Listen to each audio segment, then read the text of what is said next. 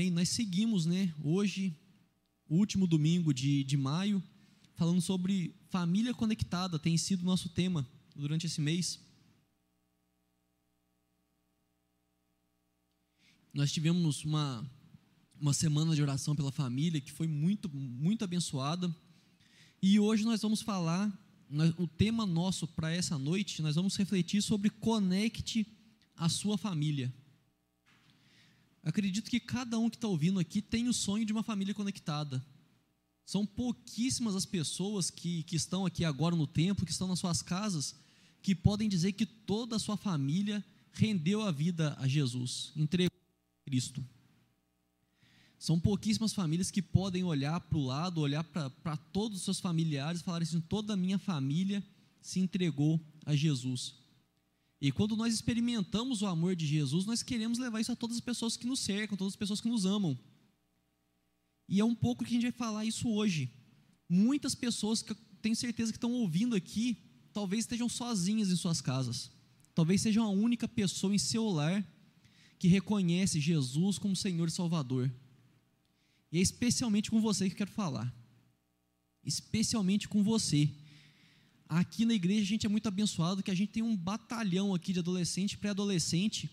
E muitos deles vêm, os pais não frequentam a nossa igreja, mas eles estão firmes conosco, eles estão aqui sempre. E eu tenho certeza que eles compartilham esse sonho, de ter uma família conectada com Deus. E é muito bom quando você tem uma pessoa na sua família, que você vê essa pessoa se convertendo, é uma alegria muito grande. É uma alegria gigantesca, acredito que não tem alegria maior que essa. O pessoal que, que já tem filho aí, que conseguiu formar um filho, fala que é uma alegria muito grande. Mas eu acredito que a alegria de ver um filho entregando a vida a Cristo, ou um pai, ou um irmão, é uma alegria que não dá nem para descrever, porque a gente sabe, quem teve a vida tocada por Cristo, sabe a diferença. E eu me converti mais velho, eu vejo a minha vida antes de conhecer Jesus, de Jesus habitar no meu coração, de Jesus ditar os caminhos que eu vou andar. Eu sei a diferença, que é andar com Cristo e andar sem Cristo. E é muito bom, e a gente deseja isso para todos que estão perto de nós. E é um pouco disso que a gente vai refletir, de como a gente pode ser um canal de bênção em nossos lares. Como a gente pode levar conexão até a nossa casa. Fazendo assim um trocadilho, né, do, dessa ideia de, de conexão, de estar conectado, como que a gente pode ser um roteador. Porque o roteador é um aparelhinho desse tamaninho que joga a internet para a casa inteira. E a gente pode ser isso. A gente pode ser uma pessoa pequenininha na nossa casa que leva Deus para a casa inteira. Nós podemos ser assim. E o texto que a gente vai usar para a gente poder enxergar um pouco disso é o texto que está no Evangelho segundo Mateus, no capítulo cinco, os versos treze até dezesseis.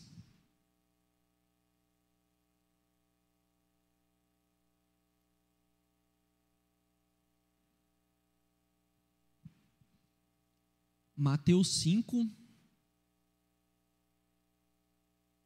de treze até dezesseis.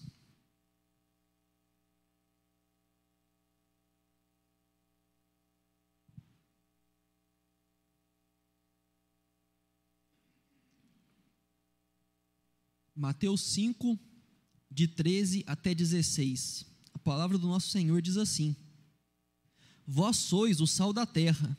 Ora, se o sal vier a ser insípido, como lhe restaurar o sabor? Para nada mais presta, senão para, lançado fora, ser pisado pelos homens. Os discípulos, a luz do mundo. Vós sois a luz do mundo. Não se pode esconder a cidade edificada sobre um monte, nem se acende uma candeia para colocá-la debaixo do alqueire, mas no velador, e alumia a todos os que se encontram na casa. Assim brilhe também a vossa luz diante dos homens, para que sejam as vossas boas obras, para que vejam as vossas boas obras e glorifiquem a vosso Pai que estás nos céus. Vamos orar mais uma vez? Senhor Deus, Pai, nesse momento nós queremos orar pedindo por seu direcionamento, Senhor Deus, por sua iluminação. Nós queremos pedir que cada palavra proferida aqui, Senhor Deus, que venha de Ti, Pai, e que ela encontre terreno fértil em cada coração. que ela possa vir a trazer transformação, que possa trazer mudança de vida, Senhor Deus. Que essa palavra impacte cada um e que gere, Pai, uma sede de fazer a diferença. No nome santo de Jesus que nós oramos. Amém. Amém. Umas observações sobre esse texto. Nós podemos desfrutar dessa felicidade. E quem são aqueles que podem desfrutar dessa felicidade? Após falar das bem-aventuranças, ele traz esse texto. O Senhor Jesus nos, nos diz essas palavras que falam sobre ser sal e sobre ser luz. E ser sal e luz virou até um elogio gospel, né? Que a gente tem o, tem o evangeliquez, que a pessoa quando passa mais tempo assim na igreja, começa a usar umas palavras assim que só a crente usa. E aí quando vai dar parabéns, fala que Deus continue te abençoando, que você possa continuar a ser sal e luz. E realmente assim, Jesus diz que nós somos sal e luz. É uma coisa que realmente é algo relevante, é uma coisa grandiosa. E é muito usado numa ideia missional, de você ir a um lugar, e nesse lugar você sal e você ser luz.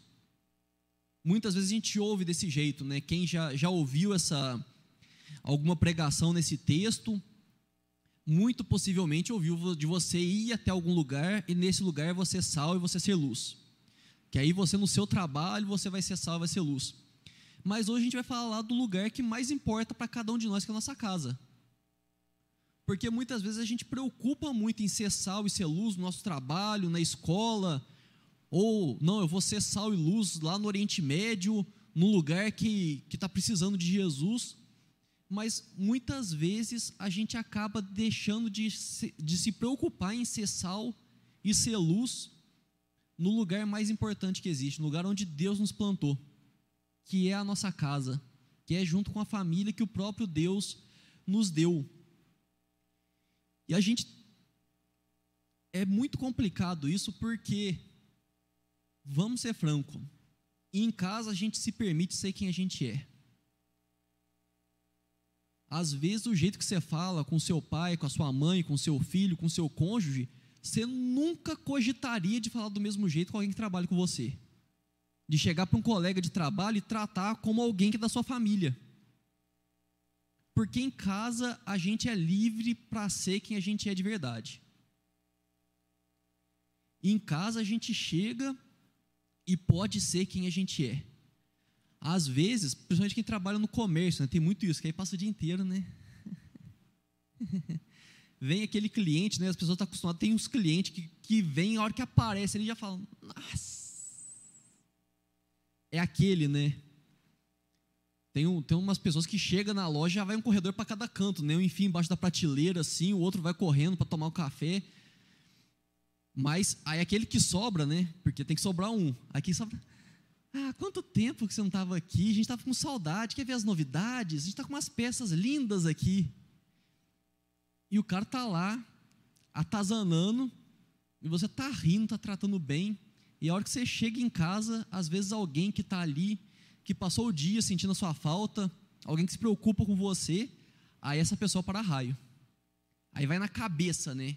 Que tudo que você não falou para o cliente, que você não falou para o seu chefe, que não falou para aquele colega folgado, para o coleguinha de sala ali, que às vezes está aí o sangue também, tudo que você não falou para ninguém, você chega em casa, aí você pá, abre o registro e deixa. Deixa cair o toró na cabeça da pessoa. Porque a gente pensa muito em ser sal e ser luz. Ah, não, porque eu sou cristão, tenho que dar testemunho. A gente pensa muito em fazer isso no ambiente de trabalho. A gente pensa muito em fazer na escola, na rua, com pessoas que nós convivemos. Mas na nossa casa a gente parece que esquece que precisa dar testemunho. Porque o pessoal de lá de casa me conhece. Ele sabe que eu sou difícil. Ele sabe que se pisar no meu calo vai ter. Lá em casa o pessoal me conhece. E é justamente para esses que nós temos que mais ser sal e mais ser luz. Muitas vezes, pessoas que são cristãs, talvez, eu falei que no começo, talvez você esteja sozinho na sua casa, você seja o único cristão da sua casa, mas talvez não, talvez você tenha várias pessoas cristãs da sua casa, você é chamado a testemunho também para pessoas cristãs da sua casa. Porque nós somos chamados a nos edificar mutuamente. O nosso chamado é para ser igreja, não é para ser igreja só no domingo e na célula, não. é ser igreja em tudo quanto é lugar. Não é só, só ser só igreja no trabalho. Eu falo assim, não, eu vou ser a face de Deus no meu trabalho. Mas em casa... Então, nós vamos agora pensar um pouco a respeito do texto. Nós vamos pensar um pouco sobre essa ideia de ser sal e de ser luz em casa. E a gente vai começar com o sal. Aqui, o próprio Jesus fala que a gente é sal.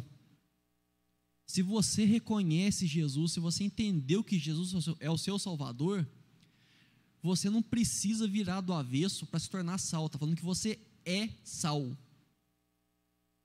E a gente precisa entender isso. E quando fala que a gente é sal, é importante notar que não quer dizer que você vai derreter se você sair na água.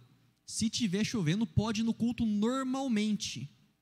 Porque acho que tem gente que fica com isso. Fala assim, ah não, só sal, se tiver chovendo, não posso ir no culto, senão eu vou derreter. Não tem perigo, garanto. Mas quando a gente fala do sal, a ideia aqui do Novo Testamento, a gente pensando no contexto do Novo Testamento... Tem uma característica do sal que é muito importante para a época, que ele preserva. O sal era usado para conservar carne, para a carne não deteriorar, para a carne durar mais tempo, porque o pessoal não tinha geladeira, até porque não tinha energia elétrica também, não tinha CEMIG para mandar boleto para a turma.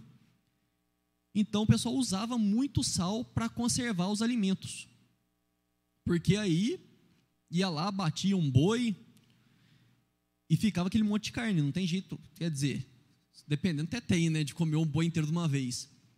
Mas se a família for pequena é mais difícil. Mas dependendo tem jeito também, porque é uma carninha, né?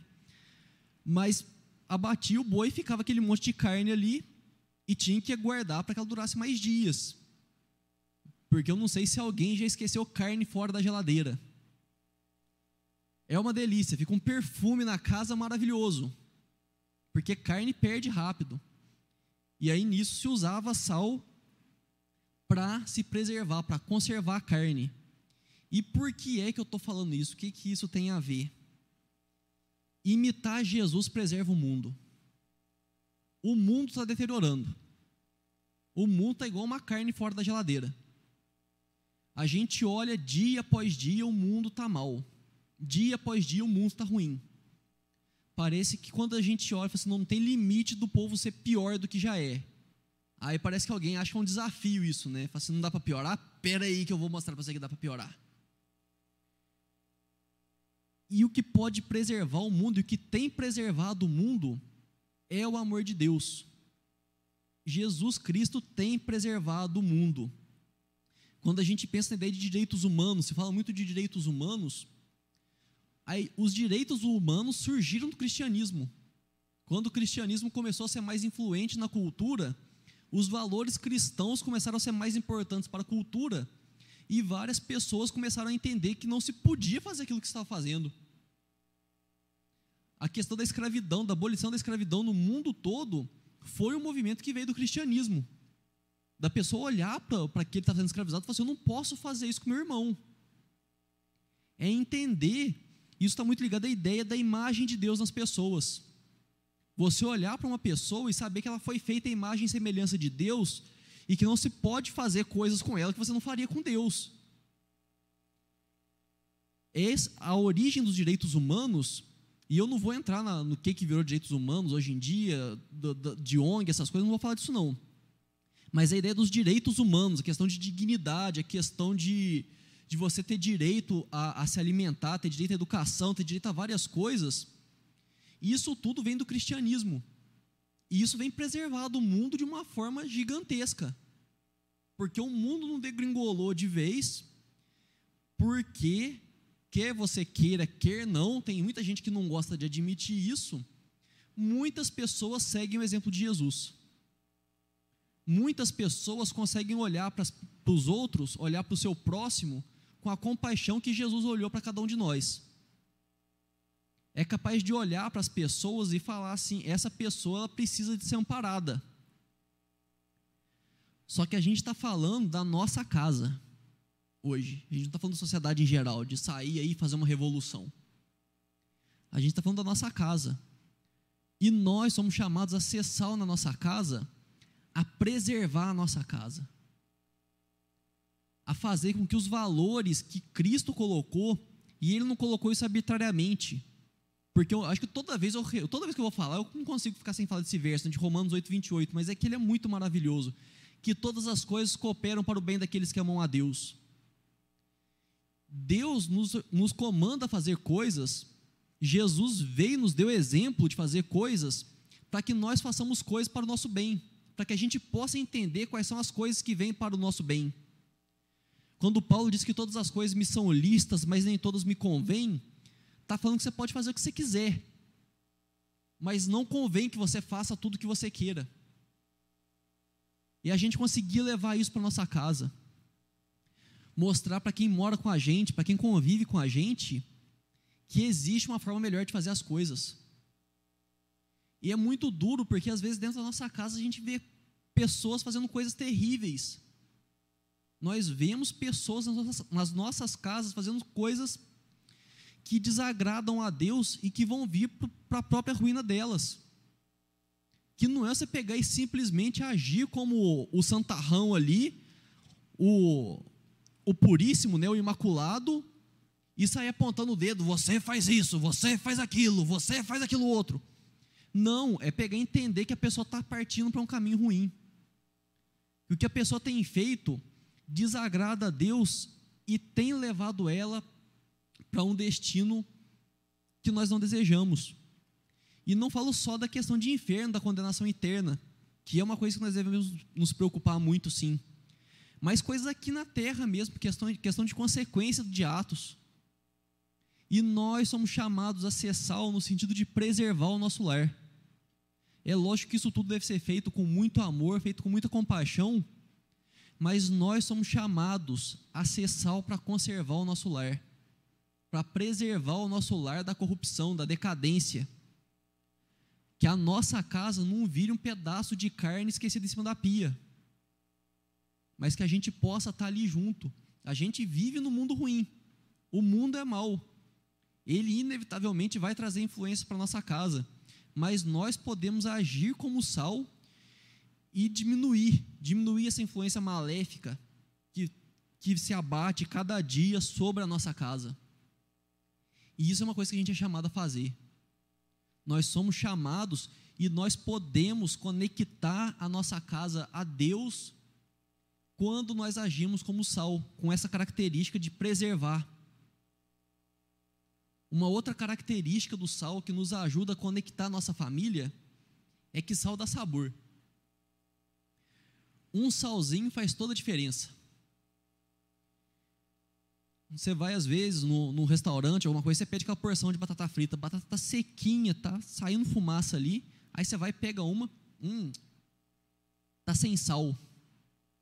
Aí você vai, pá, pá, pá, pá, pá, coloca o sal ali, muda a batata, a batata vira outra. Uma outra coisa é picanha.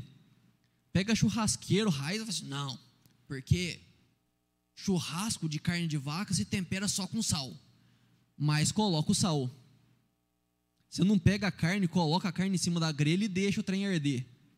Você coloca um salzinho, porque o sal faz toda a diferença. O sal tempera. O sal, ele realça o sabor.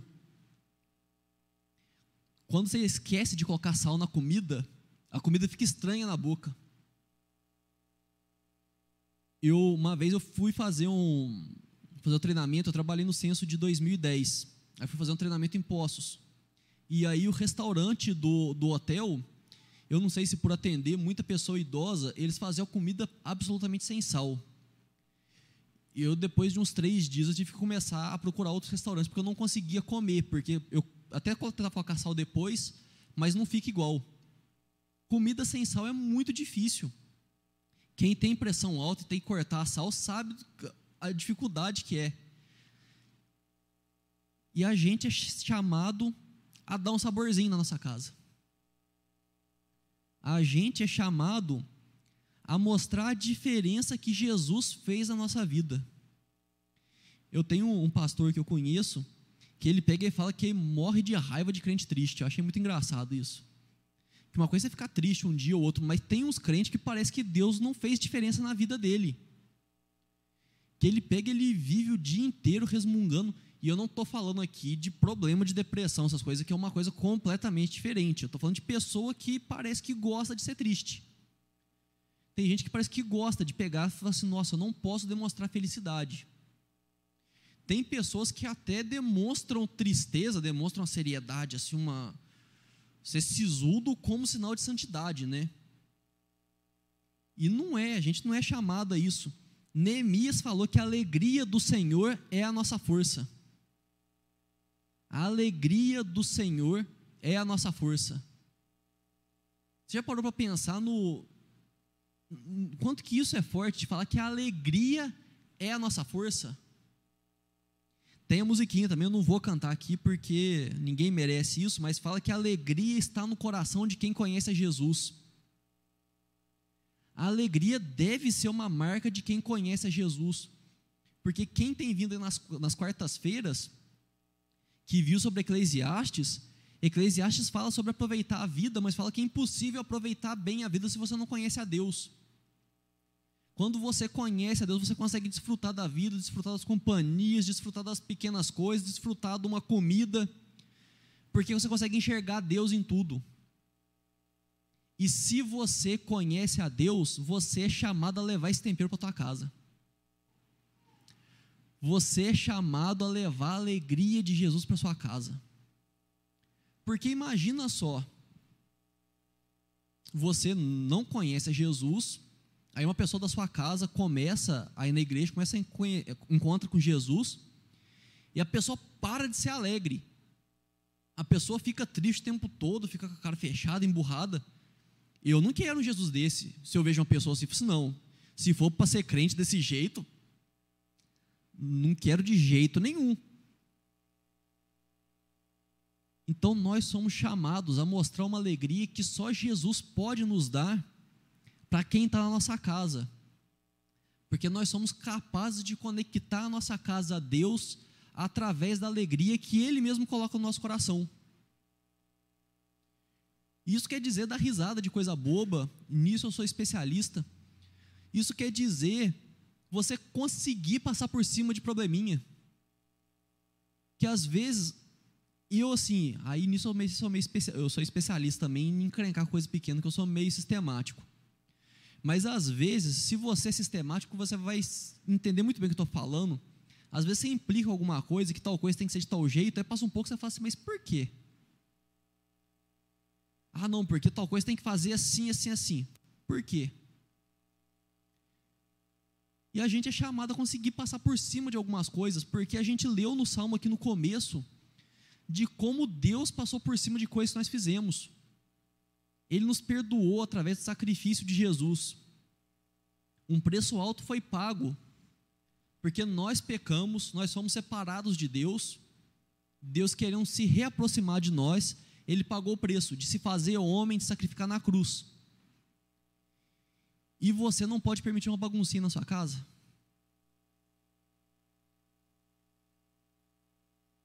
Você é capaz de ser salvo quando acontece uma coisa e simplesmente dar risada, em vez de ficar bravo. Que às vezes, eu não tenho filho, né, mas a gente convive com criança, criança às vezes faz umas bagunças, umas coisas erradas, mas que você não consegue nem ficar muito bravo, porque é muito engraçado as coisas erradas que a criança faz.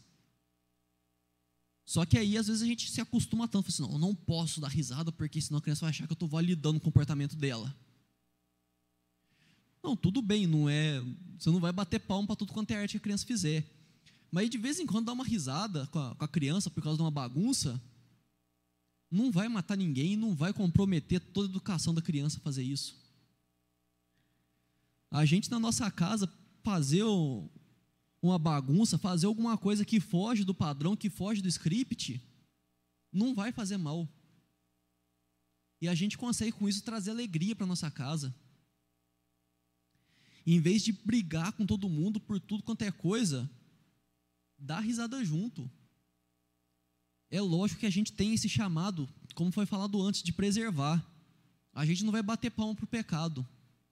A gente não vai incentivar quem está no caminho de uma perdição, quem está no caminho de uma coisa errada na sua vida que vai trazer consequências talvez até imediatas. A gente não vai fazer isso. Mas existe várias maneiras de se fazer isso. E uma maneira é chegar com o pé na porta e com o dedo na, no nariz. E uma outra é você conseguir falar isso com amor. Transmitir isso de uma forma que seja amorosa. E aí uma outra coisa que vem no texto que me intrigou durante muito tempo, que fala do sal perder sabor. E é muito estranho a gente pensar no sal perder sabor. Fala assim, ah, como é que o sal deixa de ser salgado? Mas aqui o, o sal que fala não é exatamente o sal que a gente tem hoje, porque hoje o sal que a gente usa, ele é extraído da água, do, do mar lá, que evapora e tal, e é um sal puro. Mas antes o pessoal não tinha muito acesso e o sal era muito caro, tanto que ele era usado como salário, como pagamento. A palavra salário vem de sal, que soldado recebia por mês um tanto de sal como pagamento do serviço. E como não tinha muita facilidade para extrair, eles pegavam muitas vezes sal de, de algum lugar que às vezes empoçava água, a água evaporava e eles pegavam aquilo para usar como sal. Só que ali tinha sal e tinha outras coisas misturadas naquela substância. Só que o sal derrete muito fácil, o sal dissolve facinho na água, e as outras coisas não. Ele estava a pessoa ali com aquele punhado de, de pozinho branco ali, só que o sal, por causa da umidade do ar, das coisas, tudo, saiu, o que era sal de fato saiu ali, e ficou só as outras substâncias que estavam misturadas para o meio, e aí não salgava mais. E aí o texto fala que quando o sal para de salgar, você joga fora para o povo pisar em cima. E isso vem dizer que quando o sal perde o propósito, ele não serve para nada. E isso é muito duro. Porque se você não continuar sendo sal, se você não tiver características do sal, que Jesus falou que você é sal, você não serve. Você vai ser descartado. A notícia boa disso é que se você realmente tem o Espírito Santo, você não consegue. Você não consegue fazer isso. Você pode dar uma queimada de corpo e falar assim, não, não vou falar mais nada, não quero mais saber. Mas vai passar um tempo que você não vai dar conta. Porque o Espírito Santo vai te constranger a fazer isso. Mas nós somos chamados a não fugir do nosso propósito. Nós falamos aqui do propósito de preservar e de temperar a nossa casa. Nós somos chamados a fazer isso. E nós não podemos fugir desse propósito. Porque se a gente fugir, o que sobra a nós é ser descartado. Porque Deus, ele, Deus é muito bom, Ele é misericordioso, mas Deus não trabalha com meio termo. Em Apocalipse fala, seja quente ou seja frio, se você for morno, eu te vomito. Então nós temos que ter firmes o nosso propósito. De manhã a gente falou um pouco sobre isso, sobre a questão de, de intencionalidade. É você saber o que você está fazendo na sua casa. Ah, não, porque eu sou pai e a minha função na minha casa é prover, é trazer alimento para casa. Beleza. Ah, não, porque eu sou mãe e a minha função é manter o lar em ordem, não sei o quê. Beleza. Mas o propósito principal de cada um de nós sobre a terra é glorificar a Deus. É fazer Deus conhecido. Então, antes de ser pai, antes de ser mãe, antes de ser filho, ser irmão, ser vó, avô, o que quer que você seja, você é um agente do reino na sua casa. Essa é a sua principal função na sua casa, em qualquer lugar que você for. E esse é o seu propósito. Mas aí adiante, não fala só para ser sal. A gente é chamado também a ser luz. E uma coisa interessante sobre luz é onde que fica a luz. Está aqui no chão a luz? Está debaixo do pé de alguém? Está lá em cima. A luz é colocada no alto.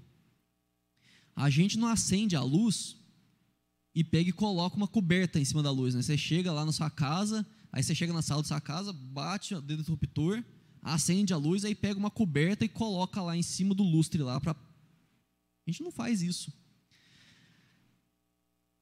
Mas a gente é chamado para ser luz. E muitas vezes nós tentamos fazer isso com a nossa própria luz. A gente tenta esconder a nossa luz. Porque a gente virou, como é meio cafona ser cristão agora, Aí a gente não gosta de que os outros achem que a gente é crente, porque senão o povo vai achar que a gente é crente igual os, os crentes que... O crente imaginário que existe aí, que ninguém sabe quem que é esse crente, né? Porque fala assim, ah, não, porque os crentes... Que crente? Ninguém sabe quem que é esse, né? É igual os outros, né? Fala assim, ah, não, é igual os outros falam. Que os outros? A gente fica com tanto medo de ser taxado. A luz, ela é muito usada como guia, como uma orientação. Você vê isso na rodovia, que tem aquele olho de gato, né? Aquele monte de, de coisinha que reflete a luz. E quando tá, principalmente quando está com neblina, aquilo é uma beleza, porque você enxerga lá na frente, você sabe aonde que você tem que ir com o carro. No cinema, que é escuro, no chão tem aquela luzinha para você saber aonde que vai seguir o corredor, na onde que tem o degrau ali. Na saída de emergência, quando tem saída de emergência, normalmente tem uma luz para que pega, teve algum problema, você precisa usar a saída de emergência. Tem uma luz que vai indicar, é por aqui que você vai. Tem uma luz que vai indicar, é por aqui que você vai. E a gente é chamado a ser luz na nossa casa da mesma forma. A gente é chamado a ser luz para mostrar o caminho às pessoas. Porque é complicado muitas vezes, né? Cada um aqui vive uma realidade, tem casos que é difícil o diálogo. Mas está pronto para pegar e mostrar, apontar qual que é o caminho. Apontar, como foi dito no começo, que tem um jeito melhor de se viver. Nós conseguimos conectar pessoas a Deus, nós conseguimos conectar a nossa família a Deus, quando nós conseguimos fazer assim, é por ali. Esse é o caminho de Deus. Jesus fala que Ele é o caminho, é conseguir apontar para Jesus. É conseguir mostrar que uma vida nova, uma vida mais feliz, começa entregando tudo que se tem nos, nas mãos de Deus. E é diferente, eu, essa expressão eu acho muito, muito engraçado, que ela virou uma expressão de desistência, né? Assim, ah, não, isso aí eu entreguei para a mão de Deus. Sendo que a gente deve entregar tudo na mão de Deus no começo. É pegar e mostrar para a pessoa que está batendo cabeça que ela está batendo cabeça. Que ela está tentando resolver um problema de um jeito, com as forças dela, sendo que tem um Deus todo-poderoso que pode ir à frente. Um Deus todo-poderoso que pode ajudar a resolver os problemas. Nós somos luz quando nós indicamos o caminho. Nós podemos dizer que nós estamos agindo como luz quando nós apontamos o caminho. Uma outra coisa que luz faz é servir como advertência. E eu coloquei aqui algumas coisas, né? Uma é luz de freio. Você está dirigindo, acendeu a luz de freio do teu carro, você já sabe que você tem que frear, porque se você não frear, você pode bater no carro da frente. Luz de painel do carro. Deus me livre e me guarde, porque se acende luz no painel, você sabe que você vai gastar dinheiro. Porque tem alguma coisa que não está funcionando direito ali no seu carro. Tem alguns filtros de água, que aí são mais tecnológicos, que tem uma luz que acende e fala assim, olha, precisa trocar o filtro, porque se você não trocar o filtro, você vai tomar água suja. Computador, laptop, né, os notebook. Chega uma hora, ele pega e acende a luzinha e fala assim, ó, minha bateria está no fim, se você não me ligar na, na tomada, eu não vou trabalhar mais. Tem aspirador de pó, que tem uma luzinha, você está passando aspirador de pó lá, ele pega e fala assim, ó, o filtro está cheio, eu não aguento mais. Então várias coisas têm luz que nos serve de advertência, para tentar comunicar algo, para falar assim, olha, se você continuar fazendo o que você está fazendo, vai dar ruim. E a gente é chamado muitas vezes a ser essa luz de advertência na nossa casa. E é muito ruim, né? Porque a gente não gosta, a gente gosta de notícia boa para os outros. Agora, você chegar para a pessoa e falar assim, olha, se você continuar fazendo o que você está fazendo, se você continuar agindo como você tem agido, vai dar problema. O que te espera não é bom. E como eu disse antes, pode ser algo nessa vida e pode ser algo para a eternidade. Se for algo nessa vida, a gente corre atrás, a gente pode ver várias coisas e tentar corrigir. Para a eternidade, eternidade é para sempre. Eternidade não se corrige. A partir de uma coisa que alguma coisa é para a eternidade, ela vai ser para a eternidade. Então nós somos chamados na nossa casa a conectar pessoas a Deus, acendendo luz de advertência muitas vezes, a ser uma voz de, de arrependimento para as pessoas. E a gente entender que a gente faz isso não é para pegar no pé de ninguém. Como eu disse antes, tem várias formas de se falar qualquer coisa na vida. Mas é até na consciência que a gente não está pegando... Tem uma pessoa talvez que está que, que na sua casa que a pessoa beba muito. Você não está cortando o barato da pessoa de beber demais. Você está levando uma palavra para o bem daquela pessoa. O evangelho é boa nova. Quando a gente fala de Cristo, a gente está levando boas notícias para a pessoa. Mas às vezes a gente age como se não fosse, como se a gente estivesse sendo chatão, como se a gente fosse um implicante. Mas nós temos que entender que o evangelho é sempre uma boa notícia. É sempre algo que vai vir para a salvação, algo que vai vir para o bem. Olha para a sua vida mesmo. Como que você vivia antes? Você consegue lembrar de como você vivia antes de conhecer a Cristo, antes de seguir a Cristo, antes de não fazer as coisas porque a igreja manda ou porque não sei o que manda, mas porque você entende que a vontade de Deus é boa, perfeita e agradável. Como você vivia antes, como você vivia agora. É isso que você está levando para essa pessoa, uma mudança de vida, uma forma de viver melhor do que ela vivia antes. Não é que você está sendo chatão, implicante. É que você está levando salvação para essa pessoa. No começo, vai sair umas faíscas, porque ninguém gosta de mudar. Mas depois que a pessoa mudar, porque o Espírito Santo tocou a vida dela, que, a pessoa, que o Espírito Santo fez ela entender aquilo que está falando, porque a nossa palavra só funciona quando o Espírito Santo pega da cutuca da pessoa e fala assim, ó, é verdade. Porque eu posso pregar durante cinco horas aqui, falando várias coisas que são verdade, que estão na Bíblia, que se o Espírito Santo não te cutucar e falar assim, o que ele está falando é verdade, eu vou ter falado com as paredes. Porque o Espírito Santo tem capacidade de transformar vidas. Ele usa pessoas, a gente, né, quando eu vou pregar, eu me preparo, eu leio, eu peço orientação do, do, de Deus, mas se não for o Espírito Santo tocar a tua vida, não vai acontecer nada. Mas eu estou aqui falando, não estou? Eu poderia simplesmente chegar aqui e falar assim, então galera, o Espírito Santo tem já preparado para cada um aí que tiver preparado, não vai adiantar nada eu falar aqui, então eu vou comer lanche porque eu estou com fome. Eu não estou fazendo isso porque nós somos chamados a pregar, nós somos chamados a falar de Deus, nós somos chamados a ser essa luz de advertência na vida das pessoas. Então faça isso. E às vezes a gente se sente pressionado, estou falando isso tudo porque a gente se sente muito pressionado, assim, nossa, mas como é que eu vou falar? Eu não sei falar, eu não conheço muito. Confia no poder de Deus, porque o Espírito Santo, basta ele cutucar e falar assim, é verdade, a vida da pessoa vai mudar. E isso é um alento muito grande.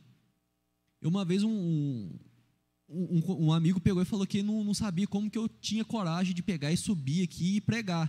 Eu falei, não, eu subo para pregar porque eu sei que é Deus que está por trás. Porque se eu fosse depender da minha força, da minha capacidade, eu estava tremendo mais que um aqui em cima.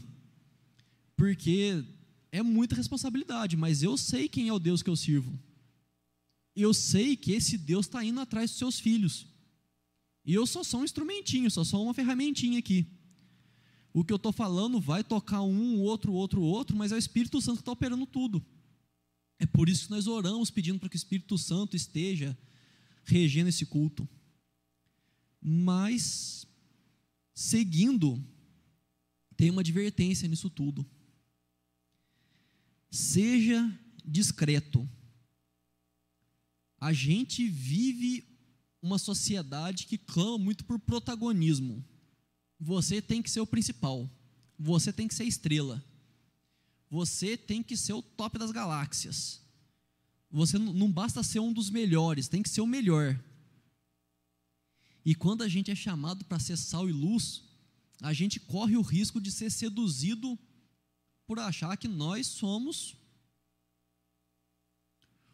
o bambambam da casa. Mas o versículo dezesseis, a parte final dele diz: e glorifiquem a vosso Pai que está, que está nos céus. Sal é muito bom, mas ninguém vai no churrasco, come uma picanha e fala que delícia de sal. Você, a luz é muito boa, a luz, ela, você chega no lugar, você gosta de um lugar bem iluminado, mas você não chega e fala assim, que beleza de iluminação. Tanto o sal como a luz, eles vão agir como coadjuvantes. Nós somos chamados na nossa casa a ser sal e a ser luz, mas quem deve brilhar, quem deve ser o, o grande, a grande estrela da noite, quem deve ser o, o rei ali, é Jesus. Porque se eu sou alegre, eu sou alegre porque Jesus me, me trouxe alegria. Se eu estou preservando a casa, eu estou preservando porque Jesus me mostrou como preservar. Se eu estou mostrando o caminho, o caminho é Jesus. Se eu estou dando uma advertência para alguém, foi Jesus quem mostrou essa advertência antes. Então nós somos chamados a ser sal e a ser luz, mas sempre, sempre, sempre apontar Jesus. Ninguém fala que a internet do roteador é boa, a internet do provedor que é boa. E da mesma forma, nós somos chamados a conectar a nossa casa, mas conectar a Deus. O importante é a quem nós estamos conectando, e não nós sermos a conexão. Porque se você olhar na Bíblia, Deus fez um burro falar. Deus fez um burro falar. Então a gente não pode ficar querendo se exaltar muito, porque nós somos sal e somos luz. É entender o nosso lugar. Nós somos importantes, sim. Cada pessoa foi salva por, pelo próprio Jesus Cristo, que pagou um preço. E ele não pagou no atacado, ele pagaria o preço por cada um individualmente. Nós somos preciosíssimos a Deus, mas ele continua sendo Deus. Ele continua sendo rei. Ele continua sendo Salvador. Ele continua sendo Deus que ele sempre foi. E isso ajuda muito quando a gente consegue entender isso, até no próprio convívio. Porque a gente entende que quem convence do pecado é o Espírito Santo. Aí até a forma da gente falar para a pessoa, quando a gente tem que acender a luz lá da, da advertência, já fica menos chata. Porque a gente pega e tira o peso do ombro. Porque a gente está falando, mas quem vai convencer é o Espírito Santo. Porque a gente é louco para querer fazer, tomar o lugar do Espírito Santo e convencer os outros do pecado, né? Como se a gente pudesse, mas a gente não pode. A gente é chamado a anunciar.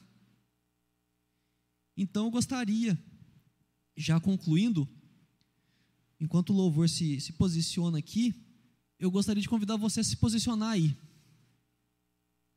A você se posicionar na sua casa. Se você entende que isso aqui foi com você, que você é chamado a ser sal e a ser luz na sua casa, que você se posicione agora. Nós trouxemos aqui duas características do sal e duas da luz. Se você entende que essa palavra de Jesus é para você, que ele está falando de você quando ele fala de ser sal e de ser luz, eu quero te convidar a fazer isso, que isso faça parte da sua vida, que você se coloque ali sempre como sal e como luz na sua casa. A gente está falando aqui da sua casa, quanto mais lugar você se colocar como sal e como luz, melhor, mas nós estamos falando da nossa casa aqui hoje, da nossa família.